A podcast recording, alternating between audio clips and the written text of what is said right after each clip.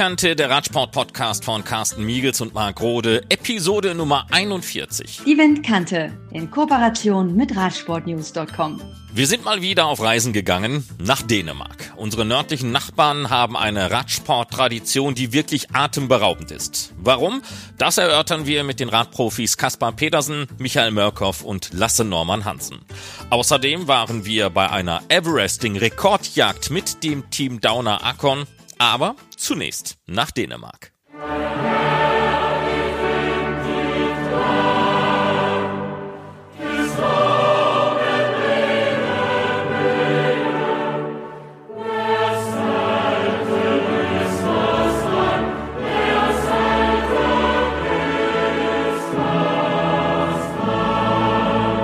Fast sechs Millionen Einwohner, eine Königin und eine Radsport-Großmacht in Europa. Das ist Dänemark. In vielen anderen Sportarten stehen sie im Schatten ihrer skandinavischen Nachbarn aus Norwegen und Schweden, doch im Radsport haben die Dänen die Nase vorn. Das kann auch ein Alexander Christoph nicht ändern. Wir haben hier in der Windkante bereits über die radfahrenden Damen Dänemarks gesprochen, aber auch die Herren können sich sehen lassen. Der aktuelle Weltmeister ist Däne, Michael Mörkow ist der beste Anfahrer in der aktuellen World Tour, der Bahnvierer aus Dänemark fast unschlagbar, U23 Europameister im Zeitfahren, Dänemark im ewigen Medaillenspiegel der Bahnrad-Weltmeisterschaften mit bereits mehr als 100 Mal Edelmetall, mehr als Österreich und Spanien zusammen. Und die ersten Straßenrad-Weltmeisterschaften fanden 1921 in Kopenhagen statt. Das ist mal das dänische Grundgerüst. Kaspar Pedersen, Profi beim Team Sunweb. We are in 2020 having a record of 22 riders on the World Tour. So uh, we definitely have uh, a lot of good riders um, from Denmark. And uh, yeah, that I think that just uh, shows that somehow in Denmark the the Conti teams and the junior teams are doing a really good work and making it possible for, for riders to really develop and get everything out of their talent. Man habe für die Saison 2020 eine Rekordzahl von 22 Dänen in der World Tour. Man hat also viele gute Fahrer aus Dänemark. Das zeige, dass die KT-Teams und Juniorenmannschaften einen guten Job machten, indem sie das Beste aus den Talenten herausholten. Sicherlich hilft dabei, dass Dänemark sich zu einer Radsport- und Fahrradnation entpuppt hat. So haben die Dänen 1973 mit der Ölkrise ein Umdenken eingeleitet. Man hat Radwege eingerichtet, ganz nach dem Motto, wir bauen sie erst einmal, die Leute werden sie dann schon nutzen. Und genau das ist dann auch passiert. Die aktuelle Klimadebatte hat der ganzen Geschichte einen neuen Anschub verliehen. Kaspar Pedersen. They invest a lot in uh, in bike infrastructure and and that's really nice just to make the, the city more clean and easier to get around using the bike instead of a car. But um, I'm not sure how much that actually affects cycling as a sport. But of course, it, it makes it more popular that more people ride the bike. And, and of course, um, yeah, that's good for the society that people are riding their bikes. But I don't know if it direct directly transfers into cycling as a sport, that more people are interested in that. Man investiere sehr viel in die Fahrradinfrastruktur und das sei sehr schön, denn die Stadt sei dadurch sauberer und es sei einfacher von A nach B zu kommen mit dem Fahrrad als mit dem Auto. Kaspar habe aber keine Ahnung, wie viel dieses Investment auch Einfluss auf den Sport habe. Zumindest sei es gut für die Popularität und es sei auch gut für die Gesellschaft. Nach Angaben der Stadt Kopenhagen haben mit Stand Sommer 2019 62 Prozent aller Einwohner der Stadt das Fahrrad für den Weg zur Arbeit oder zur Schule genutzt. 2012 hatte die Stadt einen 14-Jahresplan auf den Weg gebracht, die Qualität der Fahrradnutzung noch weiter zu verbessern. So hat man unter anderem seit 2006 insgesamt 17 neue Brücken im Stadtgebiet bauen lassen, die ausschließlich von Radfahrern genutzt werden können. Dazu kommen zahlreiche Fahrradschnellstraßen, die die Außenbezirke mit dem Zentrum verbinden, Wege ohne Ampeln. Geschätzt sollen sich in Kopenhagen fast 700.000 Fahrräder befinden, mehr als fünfmal so viel wie Autos. Die dänische Hauptstadt ist auf dem Weg, die weltweit erste CO2-neutrale Hauptstadt zu werden. Das Ziel soll 2025 bereits erreicht sein. What I think does make a difference is um, if the roads are more safe for cycling. For example, if you have more bike bike lanes and bike paths, then of course it's also um, nicer for the people living in those areas to to start training and makes it possible. So I think in that term it's quite important that, like in Denmark, that we have the possibility to go training even if we are living in uh, in Copenhagen, for example. In that way, I think it does have a positive effect. Was dann schon einen Unterschied ausmache, sei, dass wenn die Straßen sicherer seien und man mehr Radwege habe, dann sei es einfacher für die Leute, auch mit dem Training zu beginnen. Das sei dann eben auch so in Kopenhagen. Und so habe das einen positiven Effekt. Positiv wird auch der heiße Sommer 2021, denn neben den Spielen der Fußball-EM ist man in Kopenhagen Gastgeber des Grand Departs der Tour de France. Vielleicht, zumindest das waren die Pläne. Die ASO überlegt bereits, Kopenhagen für 2022 vorzusehen, denn die Stadt hat sich bislang geweigert, den Grand Depart nach vorne zu verlegen, so dass die Tour de France nicht mit den Olympischen Sommerspielen in Tokio zusammenknallen, denn auch diese wurden aufgrund der Corona-Krise in das kommende Jahr verlagert. Wie auch immer, insgesamt wird es in Dänemark drei Etappen für die Tour de France geben. Ein Zeitfahren in Kopenhagen, danach eine Etappe Roskilde nach Nyborg und eine von Velje nach Söderborg. Die Organisatoren hoffen, dass mehr als eine Million Menschen an die Straßen kommen werden. To make cycling more popular, I think it, for example, will be really good to have the tour start in uh, in 21, and then uh, we saw when there was a Danish World Tour team, uh, like the general public was really, uh, really more into cycling and was following that team. So, uh, so I think a Danish professional team uh, really helps the popularity of the sport in Denmark because people have somehow a relation to uh, to that team. So uh, yeah, we have now a rival on pro country level, and they they they had the first year on pro level in 19. So that's really nice to see that the guys behind that team is trying to make a, a pro team work. Erst einmal sei es sehr gut, den Radsport in Dänemark nochmal beliebter zu machen, durch den Grand Depart der Tour de France. Und es habe sich auch gezeigt, dass eine dänische World Tour Mannschaft das Interesse deutlich steigert. Die Menschen haben in den Medien das Team damals verfolgt. Ein Profiteam sei also ganz wichtig. Im Moment habe man Rival im Pro-Conti-Bereich und man arbeitet da sehr professionell. Und man arbeitet an einem sehr guten Radsport-Nachwuchs. Da muss man natürlich ganz unten in den lokalen Clubs anfangen. For some people, it's easy to start cycling uh, if they live close to a, a, local club, but it's also uh, for uh, for many people um, hard to get started with cycling because you have to put some investment into it. Um, if a kid wants to start cycling, there's a lot of equipment that needs to be bought, so so that can be a barrier for for many people to get started. For me, actually, it helped me a lot that my local club they were offering that you could borrow bikes. So my first season, I was actually uh, borrowing a bike from that club, and uh, I think if that opportunity wasn't there, maybe I would never have uh, have started because yeah, as a young kid, uh, my family was also thinking like, yeah, now he wants to to ride his bike before he wanted to play football and badminton. So it changes a lot in that age. So so often uh, spending two thousand euro on a bike will probably not be so popular uh, with the parents when a kid comes and asks. Für einige Kids ist es einfach, mit dem Radsport anzufangen, wenn sie nah an den lokalen Clubs wohnten. Allerdings muss man auch einiges in den Sport investieren und das mache es dann auch wieder schwer. Den Kindern müsse eine Menge Equipment gekauft werden und das könne ein Hindernis sein. Pedersen sagt, dass es in seinem ersten Club möglich war, Fahrräder zu leihen.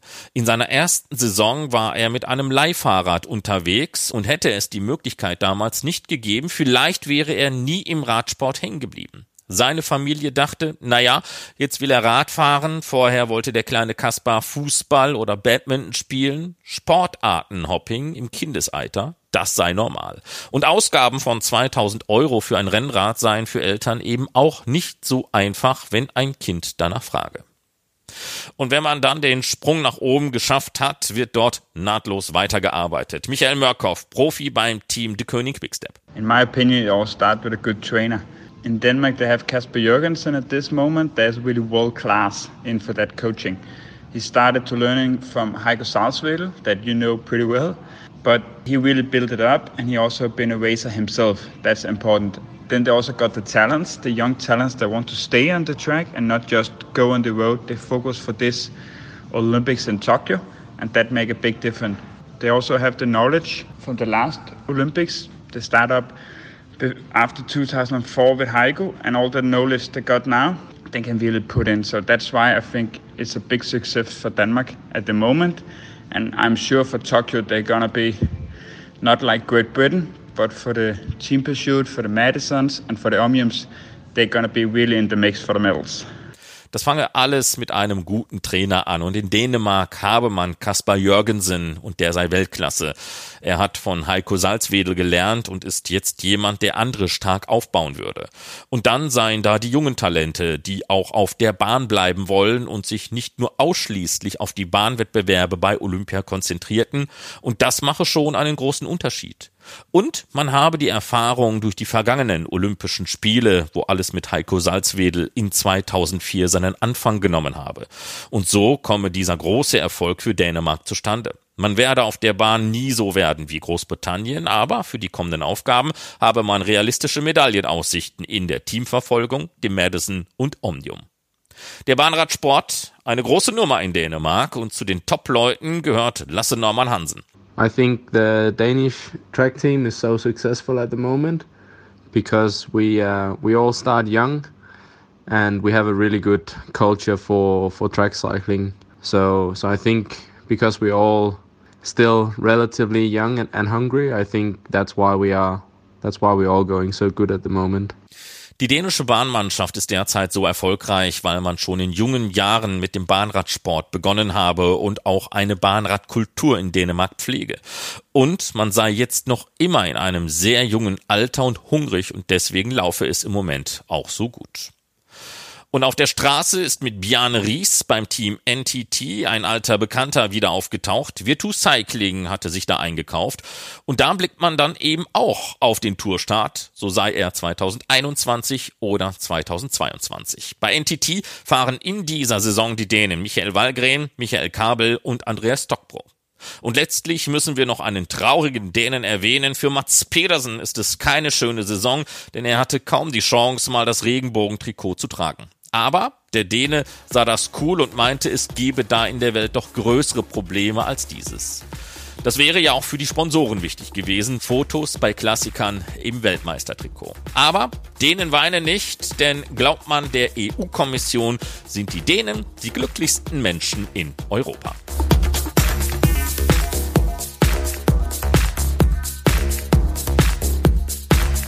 Everesting ist das Zauberwort in Corona-Zeiten. Das zumindest für einige ambitionierte Radsportler. Everesting bedeutet mit dem Rennrad einen bestimmten Hügel mehrmals hinauf und hinunter zu fahren, um gesammelt auf insgesamt 8848 Höhenmeter, das entspricht der Höhe des Mount Everest, zu kommen.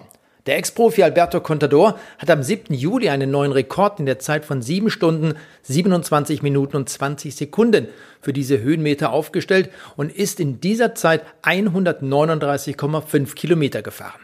Allein durch diese relativ kurze Distanz und den gesammelten Höhenmetern kann man ungefähr erahnen, wie steil dieser Berg bei Contadors Rekordfahrt gewesen sein muss.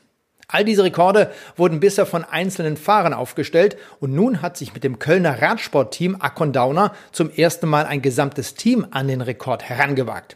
Durch seine langjährige Aktivität als Radsportler hat sich Marcel Wüst auf den Weg gemacht und seine früheren Trainingsstrecken nochmals genauer unter die Lupe genommen und fand bei Monschau in der Eifel eine ideale Steigung für diesen Rekordversuch.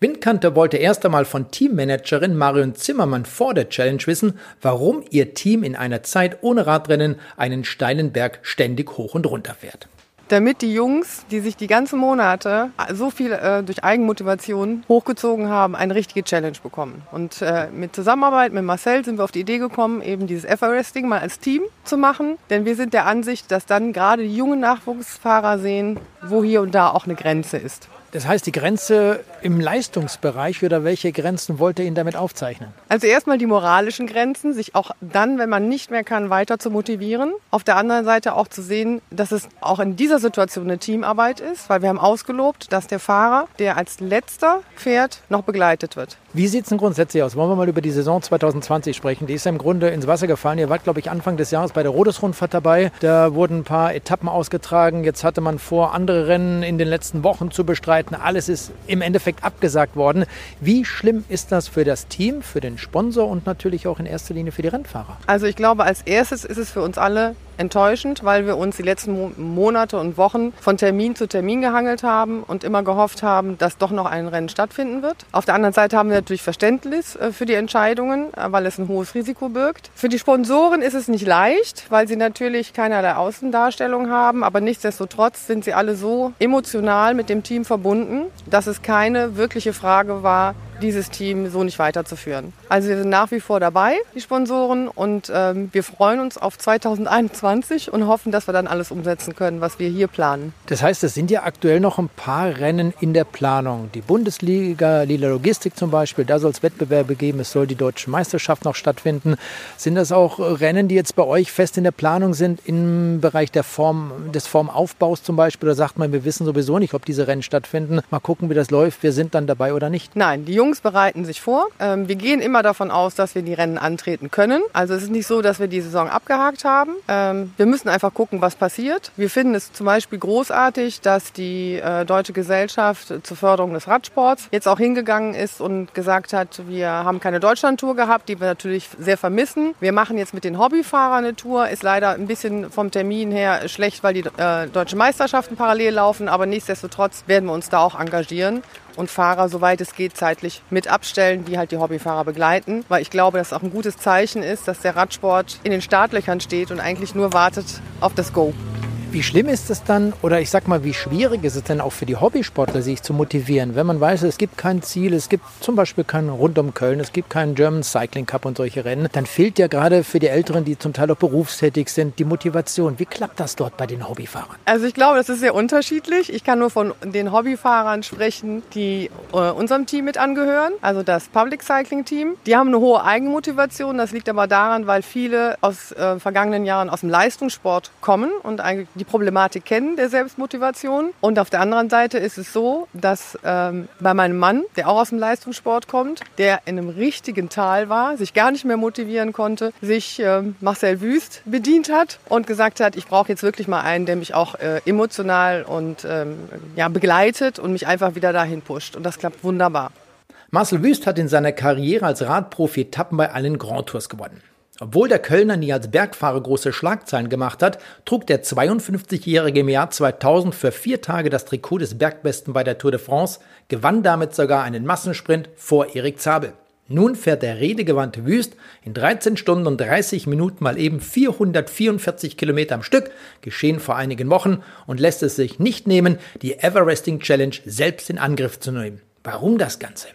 Ja, warum? Äh das glaube ich ist relativ leicht erklärt. Es ging ähm, für, für, einen guten Zweck habe ich das gemacht. Es gibt die äh, Kilometer für Kinder Challenge für die Deutsche Kinderkrebsstiftung.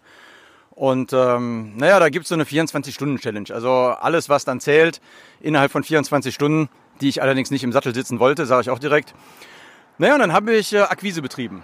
Akquise in meinem Netzwerk äh, geforscht, äh, Firmen, Privatmenschen angesprochen und äh, habe dann Spendenbeträge pro Kilometer ähm, mir garantieren lassen. Äh, hab denen aber auch gesagt, ich werde wenigstens 350 fahren. Dass es dann letzten Endes so viel geworden sind, das lag ähm, ja an der Unterstützung, ich sag mal, des gesamtkölschen Radsports. Also äh, einige von der Hövelgruppe waren da, ähm, morgens äh, Expressreporter, äh, Leute von meinem Team, das Team Akon Downer war auch mit, äh, mit dabei für Windschatten, weil es war echt ein windiger Tag. Naja, und als ich dann nach 400,9 Kilometern eigentlich fertig war, so 400 war dann auch so eine magische Grenze, da war die Pizza noch nicht da, die wir geordert hatten. Und habe ich gesagt, auch dann gehe ich mal duschen. Und als ich dann vom Duschen kam, ich gesagt, komm, zieh nochmal Radklamotten an, es ist ein schöner Tag. Und dann fährst du nachher nochmal äh, 44 Kilometerchen und dann bin ich halt auch eine kölsche Zahl gefahren, 444,4. Weil äh, dann war auch klar, dass die 20.000 äh, Euro sicher sind. Das haben wir geschafft und da sind wir auch sehr stolz drauf. Und inzwischen sind es halt auch mit den ganzen Nachläufern, die dann gehört haben, was hast du gemacht, Tom, komm, ich gebe auch noch 100, ich gebe auch noch 50. Wir sind jetzt bei inzwischen äh, an die 25.000 Euro. Und das kann man ja vielleicht noch verstehen, dass du 444 Kilometer auf der Flachen fährst, aber jetzt hier Everesting, das bedeutet 8848 Höhenmeter. Willst du die wirklich fahren? Du warst als äh, Profi ein exzellenter Sprinter, Tour de France Etappensieger, Spanien Rundfahrt Etappensieger. Da müssen wir jetzt gar nicht mehr anfangen zu reden. Aber solche Steigungen über 8000 Höhenmeter waren ja nie wirklich dein Ding. nee, trotz des Bergtrikots, was ich ja auch jetzt äh, gerade trage als äh, ja, so kleine Hommage an die äh, 20 Jahre, die es jetzt her ist. Stimmt, nee. du hast ja bei der Tour de France das Bergtrikot getragen. Richtig, vier Tage lang. Ich sage ich sag immer noch deutscher Rekordhalter mit den vier Tagen, aber äh, mein Gott, da wollen wir jetzt auch nicht drauf eingehen. Nee, warum machen wir das? Äh, es ist natürlich ähm, gerade zu Corona-Zeiten schwierig, äh, Motivation zu finden, gerade auch für junge Sportler. Und äh, mit dem Team Downer, was ja grundsätzlich ist ein Kölsches Team, äh, ich bin eine Kölsche Jung und äh, wir haben uns da auch äh, ganz gut vernetzt. Und naja, äh, dann kam halt so eine Idee, was kann man denn mit den Jungs machen? Und ähm, das war eigentlich, bevor jetzt auch in den letzten Wochen immer mehr Everesting-Weltrekorde gefallen sind. Emanuel Buchmann war dran, jetzt hat Alberto Contador den.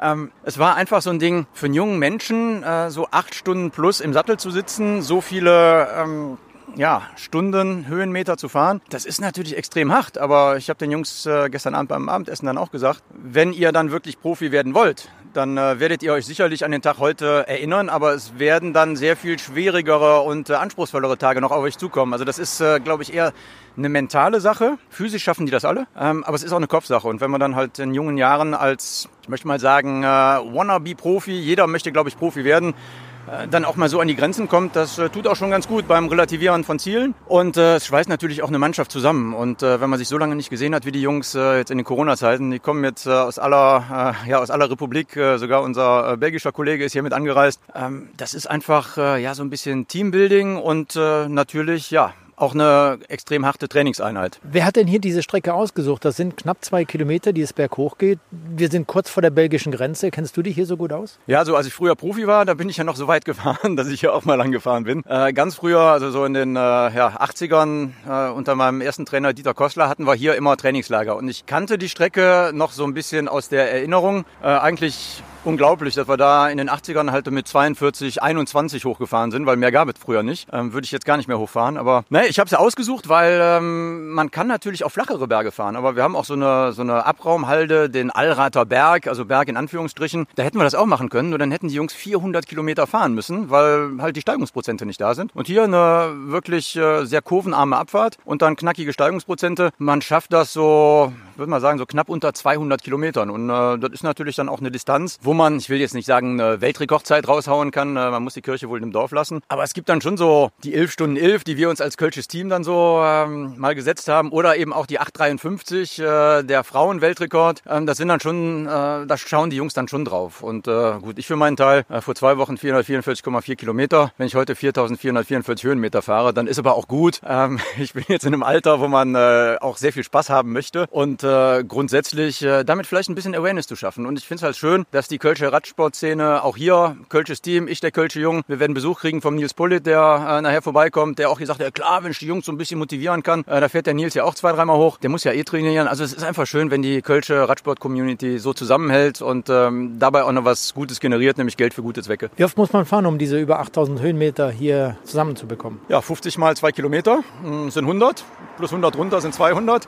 Ähm, vielleicht reichen auch 49 äh, ein halbmal. Also ich bin da nicht so ganz. Äh, letzten Endes ist das, was zählt, was auf dem äh, Garmin, Wahoo oder sonstigen Endgerät steht. Und äh, ja, ich für meinen Teil, ich habe jetzt meine 1800. Ich kann jetzt gleich mal einen Nudelsalat essen und eine Limo trinken. Äh, Downer macht auch leckere Limo. Und äh, ja, dann fahre ich hier wieder hoch und äh, bin dann irgendwann auch fertig. Also nicht fix und fertig, aber fertig mit meinem äh, Tagesziel. Und dann werden wir heute Abend mit den Jungs beim Abendessen auch diesen Tag nochmal Revue passieren lassen, weil äh, ich war halt auch mal 18 und ich weiß, äh, wie man dann auch brennt für viele Sachen und wie stolz man dann auch ist, äh, wenn man äh, ja, so einen Tag hinter sich gebracht hat und geschafft hat. Lass uns mal kurz über Marcel Büß, Casas Ciclista, sprechen. Du warst Anfang des Jahres in Spanien, auf Mallorca besser gesagt, äh, dann kam Corona. Wie hast du die Zeit dort verbracht?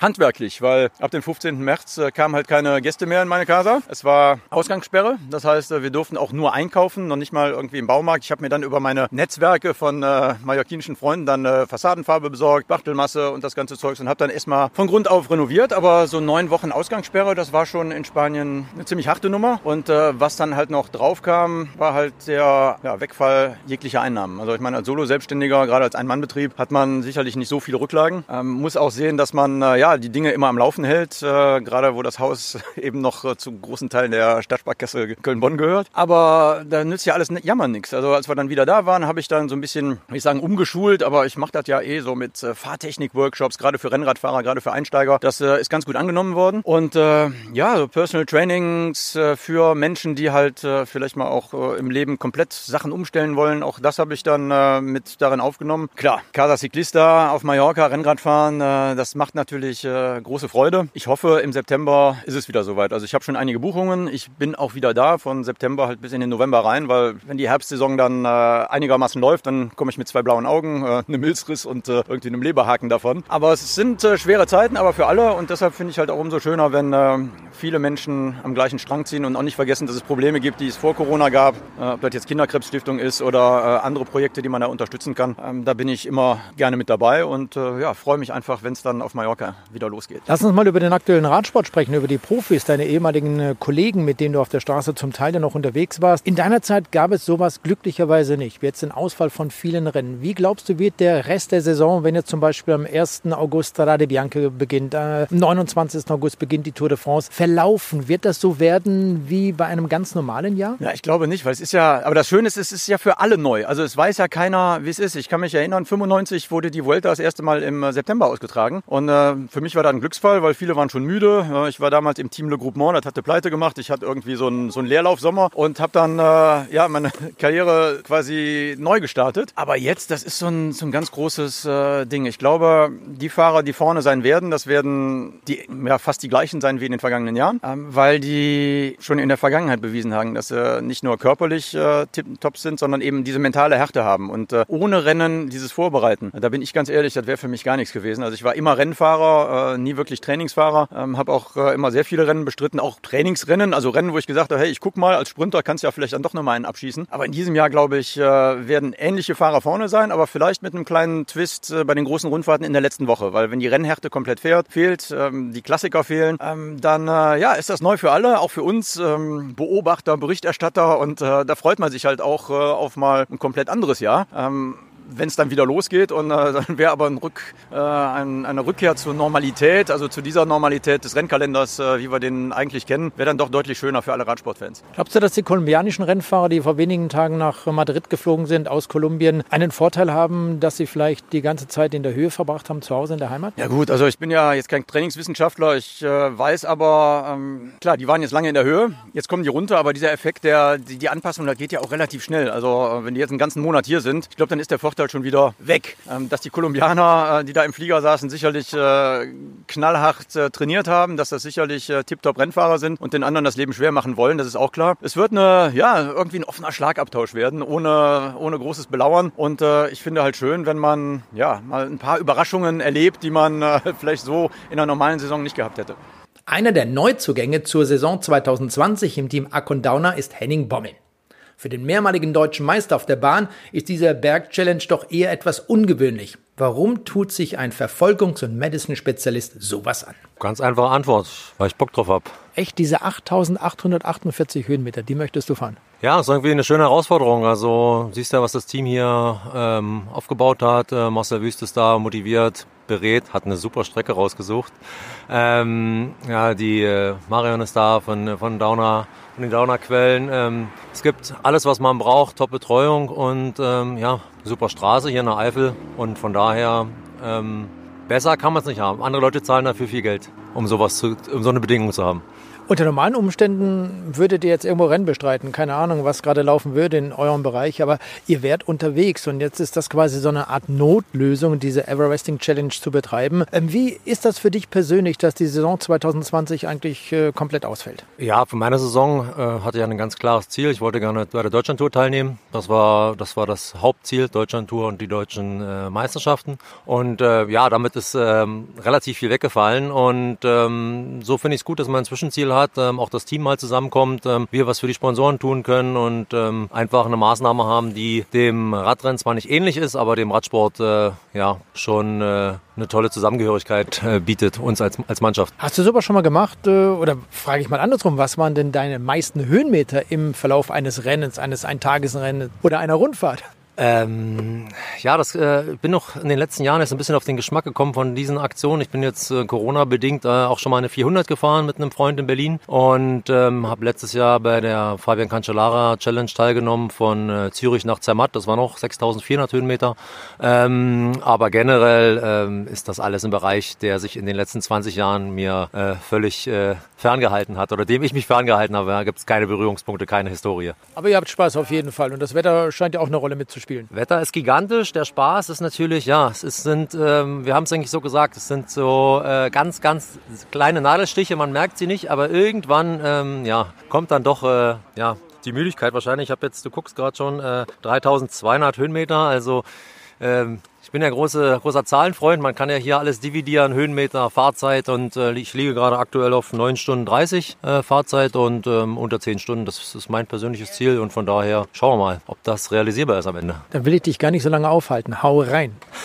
Vielen Dank. Und am Ende dieser Challenge machte sich dann wohl doch die Erfahrung bemerkbar. Denn nicht die jungen Wilden, sondern der mit 37 Jahren älteste Fahrer im Team, Philipp Mamos, benötigte für die angestrebten 8848 Höhenmeter 8 Stunden und 34 Minuten, legte dabei 160 Kilometer zurück. Strapazen für die einen und Glück für die anderen, denn durch diese hervorragende Leistung aller Teammitglieder spendete Teamsponsor Downer Mineralwasser am Ende noch 500 Euro für einen guten Zweck.